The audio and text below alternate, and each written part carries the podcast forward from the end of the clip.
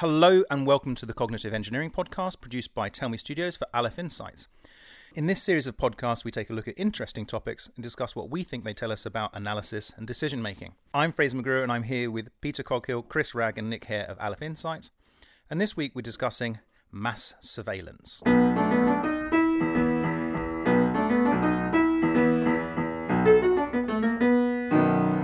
So, Peter, can you lead us in, please?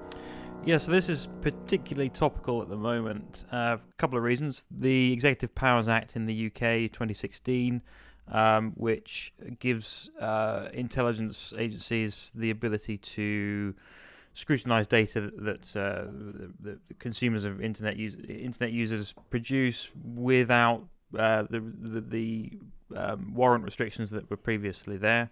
Uh, and uh, a couple of weeks ago, Donald Trump signed an executive order which um, removes some of the restrictions on ISPs, um, the, some of the restrictions around privacy of their, their, their users, consumers' data, and allows them to sell that to, for example, uh, advertising agencies and other third parties who want to make use of that data to sell products and to find out more about about the internet users. So. Um, I think we're going to talk. We want to talk more about what mass surveillance is and why we why these things are concerning and why why privacy on the internet and more generally is is, is an important thing that's that's that's valuable and should be cherished. Well, let's start off with you and your opinion then. So, um, are you concerned about some of these changes?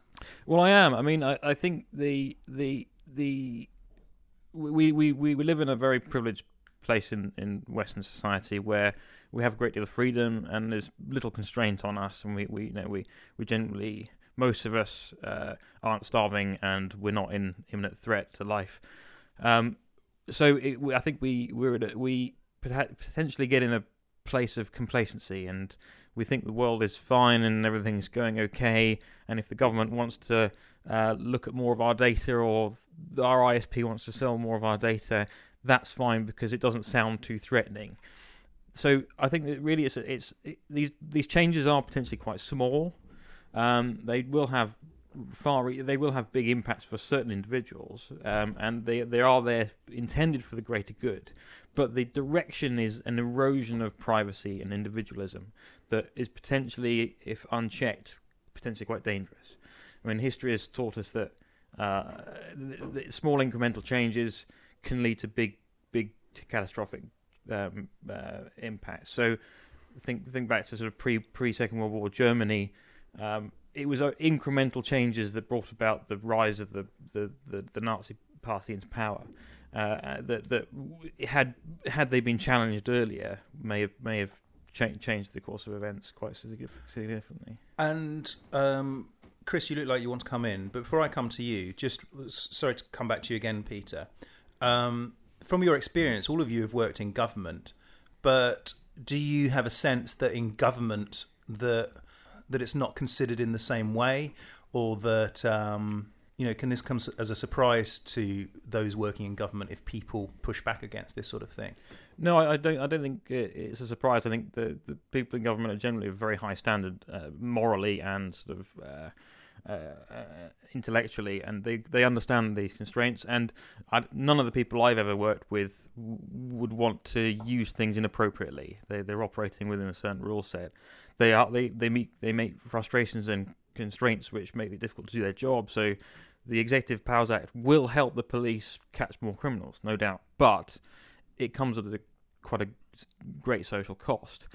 And I'm just I, I'm concerned that it's not beyond the realms of possibility that the UK uh, parliamentary democracy system allows in some nutball who become who tries to position themselves as a, as more of an autocratic leader, and we're in a bad situation. And these these these these previously passed structures uh, allow them to get there, and then allow them to to uh, do do do bad things. Okay, uh, Chris. Um, yeah, so I, I, suppose I'm less uh, less concerned from the point of view of um, the capacity of in, in the case of, of government having access to um, uh, to online data.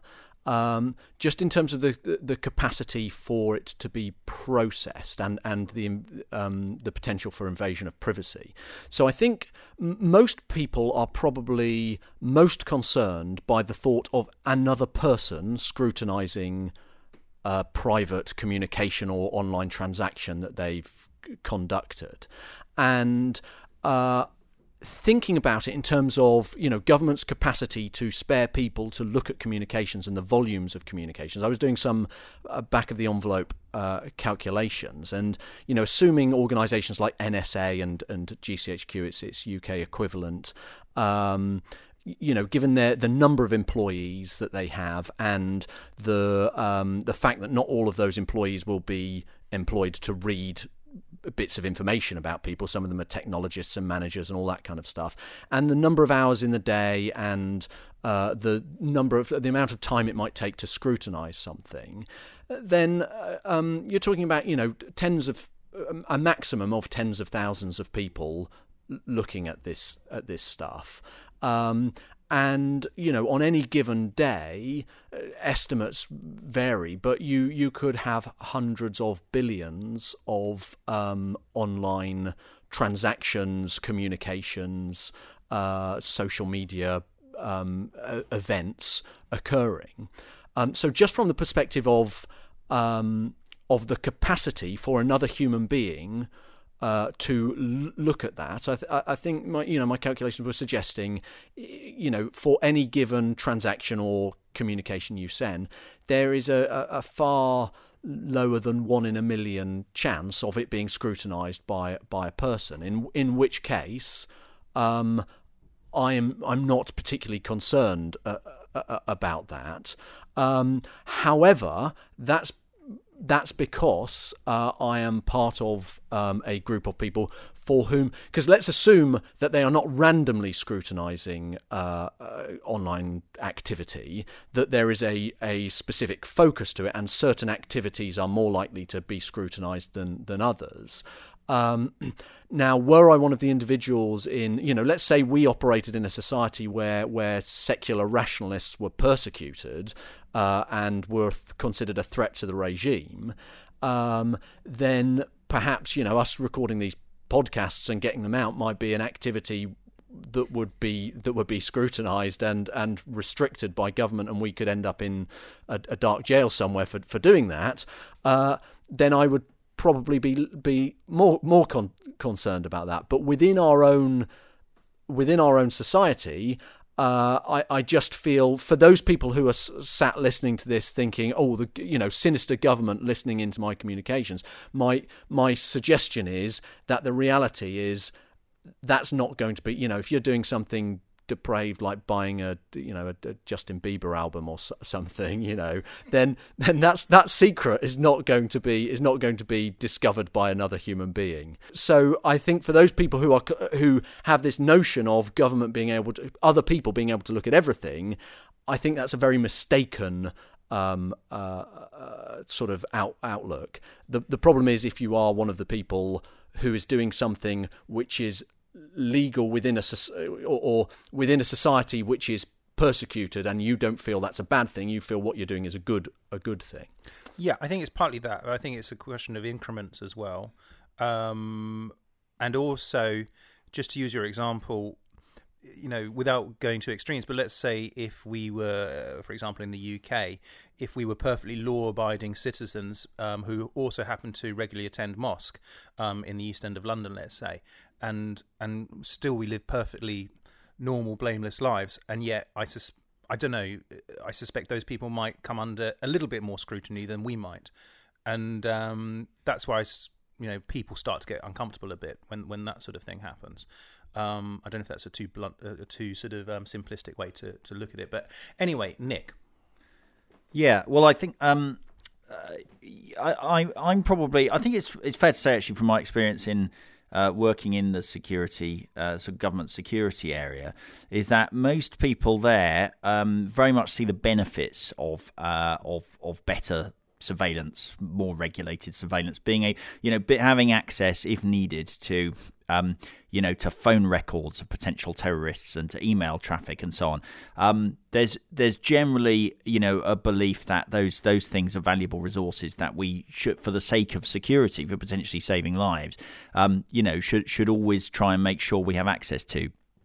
I certainly would be I sort of judged the slightly z- at the zanier end of of being a bit more concerned about governments, certainly less blasé about um, what governments might do, because we're not talking about the current government. I know some people might be worried about the current government, uh, you know, reading their emails, but. Um, but it's really the scare. It's the scary potential future government, and we don't have to, you know, look very far to see examples of fairly, you know, what we might consider fairly extreme governments coming to power.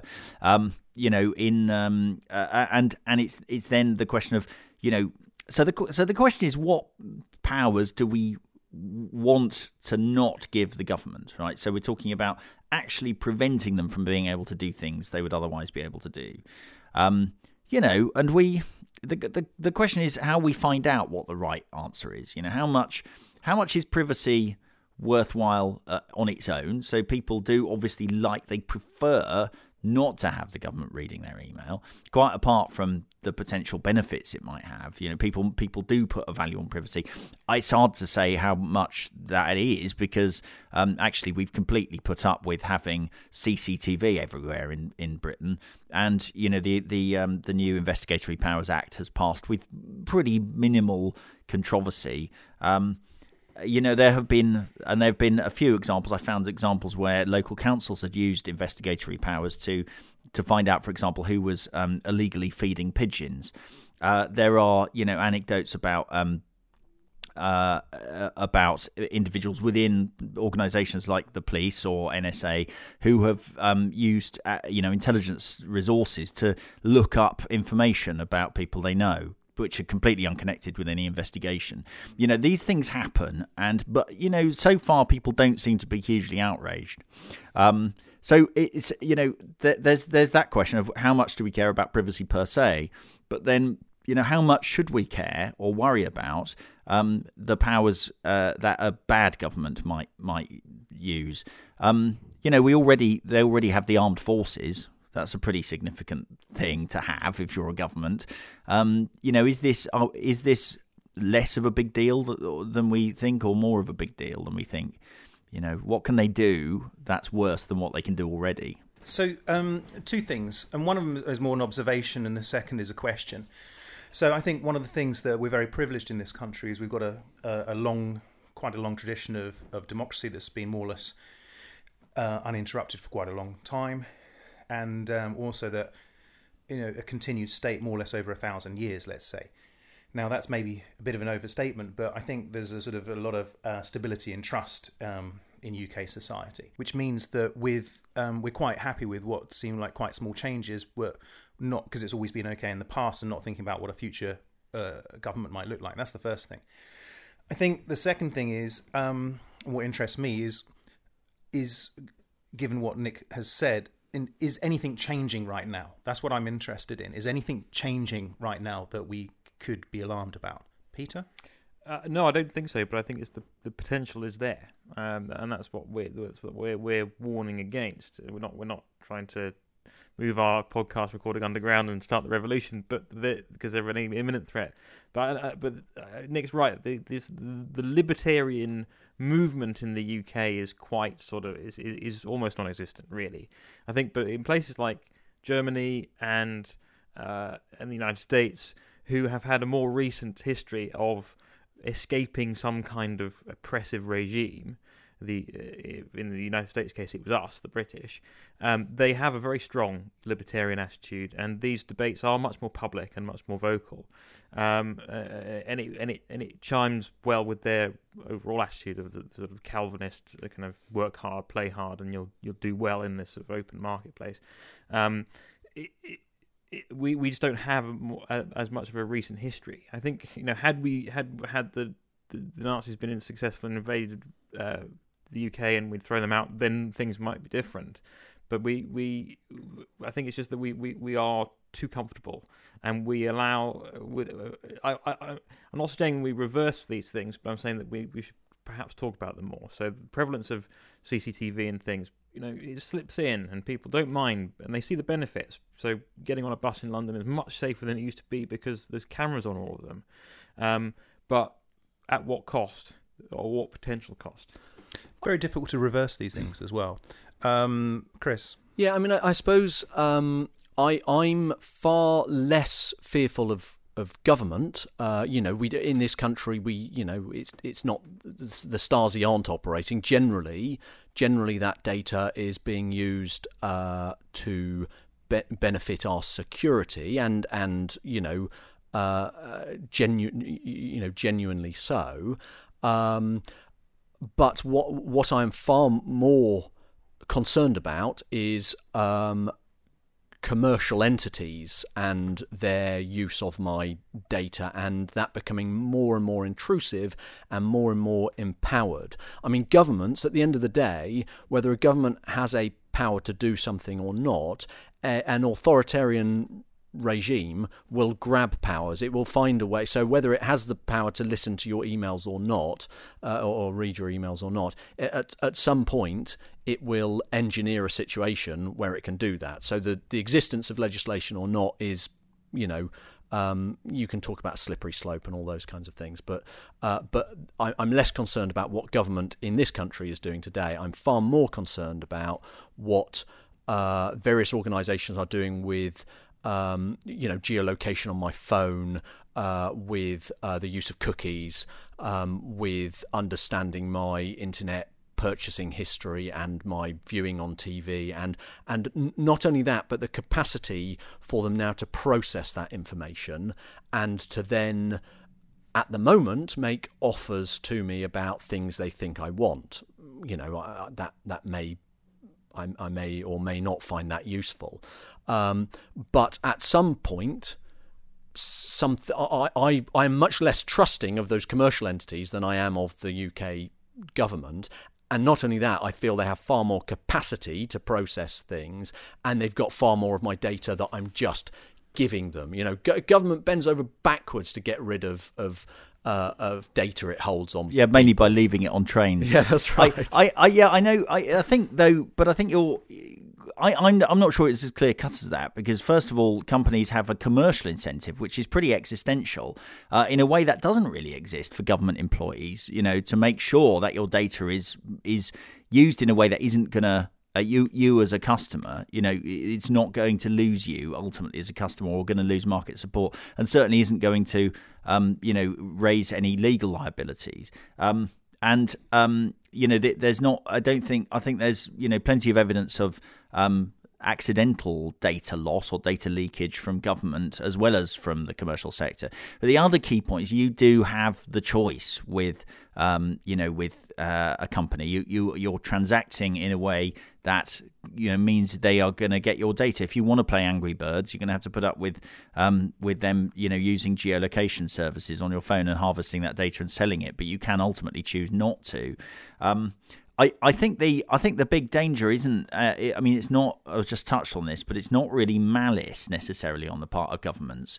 It's you know, if you give someone the power to to co-locate a whole bunch of of data, um, it's you know that data is then much more vulnerable. And and at the one of the provisions of this act is that companies have to retain um, uh, internet connection records for every uh, every every user. So you know every internet service provider uh, has to keep your records for a year of every domain that you visited, not the individual web pages, but the domain. Now, um, you know, you can imagine how that could be, uh, well, be, you know, potentially embarrassing or, uh, you know, for, to have those released for a lot of people. Um, if they're all in one place and being kept somewhere and on a government database, it, you know, it's possible to imagine a Ashley Madison style leak where all of that data suddenly becomes available you know, with the with really the best practical controls that you can imagine, there is no way of stopping that. You know, even if it comes out in a Snowden sort of uh, uh, type leak. You know, if that data exists, it, it it's it is vulnerable to being leaked, and then you know that's every everyone in Britain potentially had all their internet um, usage exposed. That's that seems to me a much more plausible danger um, than than at the moment, at least, than a government you know uh, hunting you down. That's and that's something else we have to consider. We can't just consider you know the intent, we have to consider what the uh, unintentional consequences might be. Well, just let's. I mean, we've concentrated on the negatives so far, um, and I, I, know you want to come with something, Chris. But coming back to Nick, you've talked about the the potential negatives there. What are the potential benefits uh, of holding that kind of data for, for government? Well, it's, it's for. I mean, for inve- investigatory purposes. So to be able to track down. Um, uh, criminals more more easily and to identify them and to gather evidence that will either you know will uh, absolve or convict um, criminals by by showing you know that they had their phone at a certain time in a certain place. They sent sent someone else a text message you know that they visited a website looking for uh, you know for for for bleaches and other cleaning materials you know on the day that uh, someone mysteriously uh, you know got murdered and and you know all of those kinds of things which actually um, you know, are really, really vital, I think, to, to modern day uh, policing. So, that being the case, I mean, if we just sort of get this down to you and what you think, and so given the benefits that you've outlined there against what you saw as the potential biggest biggest negative side, which is um, um, data getting hacked, let's say, where, where, I mean, where do you come on this? What, what's your sort of well, I, I, think you know the approach that we've taken, which is making sure that we have oversight controls. We got make make sure there has to be ministerial approval to actually read you know emails, which is what we have. You know that's all uh, fine. Um, what what I think we need to guard against is it becoming considered normal or okay or just routine. And um, you, you know, we, we never, for purely practical reasons, that that leads to people becoming careless. Um, and that's that's so. I suppose you know, I'm I'm kind of in favour of it with the controls uh, that are in place, but we just need to always make sure we realise what the potential downsides are, and that we don't. Certainly, people in government don't get over optimistic about their ability to manage or handle or you know prevent prevent leaks from happening, um, and we have to plan against those those outcomes. I, I think for me the. Um, I suppose the the most concerning um, scenario is uh, well firstly i think that data is already being hoarded but not by government I, I, you know by um, companies. And if you look at the way the US uh, presidential election was was conducted and the support that were given to to different candidates by um, companies you know there are companies some of them based in this country which you know were um, boasting about their ability to to generate um, sort of uh, portfolios on individuals containing thousands of pieces of information about those individuals in order to know how to best influence them to vote in, in an election. Um, and uh, you know, you might say, well, that's no that's no different really to um, to going round and uh, either polling or asking people about their views at the doorstep, except that um, I'm not sure the extent to which consent was directly given about the the you know um, accumulation and analysis of of this data, uh, and I think that that ability to to use data to manipulate you, either to to buy something or to vote in a particular way, um, is potentially c- concerning. Um, we need to wrap this up. Um, Peter, I want to finish this off with you. Just to just to dig in a bit more into why why it's concerning. So the so in America the the the rules that have been overturned by by Trump. Um, the, the the the question of choice, whether or not you can use this ISP or or another ISP, doesn't really work for a lot of people because the the way that it's the industry is constructed is that you only have one ISP that delivers broadband services to you, and you in the modern world you don't really have a choice not to use the internet. Even if you had a choice of ISPs, they're all trying to maximize their profit, so they're all likely to be operating on the same kind of framework and be wanting to sell your data. So your it, it's the, the choice argument doesn't really work. Yes, you've got a choice not to use Angry Birds, um, but you haven't really got a choice not to use email in the modern world because everyone expects you to. So you, you you'd be difficult to get a job without using the internet. Um, so. Uh, the, the, the, these questions of whether or not you're giving permission and whether or not you have a choice really don't stand up to scrutiny. Uh, and th- and that's that, that's why these incremental changes that don't seem to have much impact uh, with each one, but in aggregate, com- uh, extremely dangerous is, is is something that's very very important. Good. Um, anything anyone wants to say to sum it all up, to round it all off? But I, uh, uh, the I, I I like Chris and Nick. I'm not. I'm less concerned about the. Hold on. You said. Did you say you like them or unlike them? No, I, I, I like them I'm I'm less concerned. I thought you were saying you don't like me. No, so I, I like Nick. I like Chris. But I, I don't yeah, like you. That, that is true, but that's beside the point. the, uh, I, am less I'm less concerned about the malice in government and commercial companies. I think the the major threat to the individual is incompetence of one form or another. Even though they take great pains to protect personal data, the the the, the, the criminal element, people trying to get hold of data for nefarious purposes, are extremely inventive. And actually, just sort of finish one of the things you mentioned about actually with you know, yes, you can make a decision whether or not to play Angry Birds or not, right? Um, but I imagine a world where you got improved insurance premiums because you were a regular user of of, of Angry Birds, and that got me thinking. Um, I've played Angry Birds about two years ago. I quite liked it, but I know this is completely off topic, but do you have a favorite uh, game from specifically that's kind of that's been come around with mobile devices and so on? Um, have a think about that. Uh, Peter's itching to go already. Peter. Well, I, I, think the only safe game to play is Snake because it's so old and no one's collecting collecting any data about you on the. What's on Snake? The, what is Snake? You remember the old Nokia's, the LCD screen Nokia's? Right. Snake was the the and one and only game that they had which was a little snake. You you you cruised around the screen collecting um, nuggets, and your snake got longer until you crashed into yourself, and then it would reset. Sounds great, uh, Nick. You I, like your? I games. don't. I don't play mobile games. Um, in fact, I have a slight downer on people who sit on the tube playing mobile games, especially especially Candy Crush. For some reason, I I, I uh, but that's just me being a snob. What should I, these people be doing? D- doing the crossword like me. Right, very good. Chris? Yep, cryptic crossword all the way. I like any kind of sniper game actually. Um, and that's worrying. and and so the, especially the real one. Yeah. yeah. And you know, I remember when I was doing um, well, first of all, so that there's lots of sniper games on mobile stuff, which I always quite enjoy. But I remember back to when I was doing my master's degree and coming out towards exams, is that the way I found release was to go off and uh, play a sniper game in the arcade. And um, there's just there's something about sniper games that I like. Is, is two things. One, just how far away people are; they have no idea what's coming. Um, and and secondly, I just like the one shotness of it. You know, rather than just you know spray and pray. I just like the kind of the precision of, of it. So um, so well, when we start the revolution, we we know who's going to be yeah, in you know, the sniper corps. Thank you very much. There we go. I shall take that call.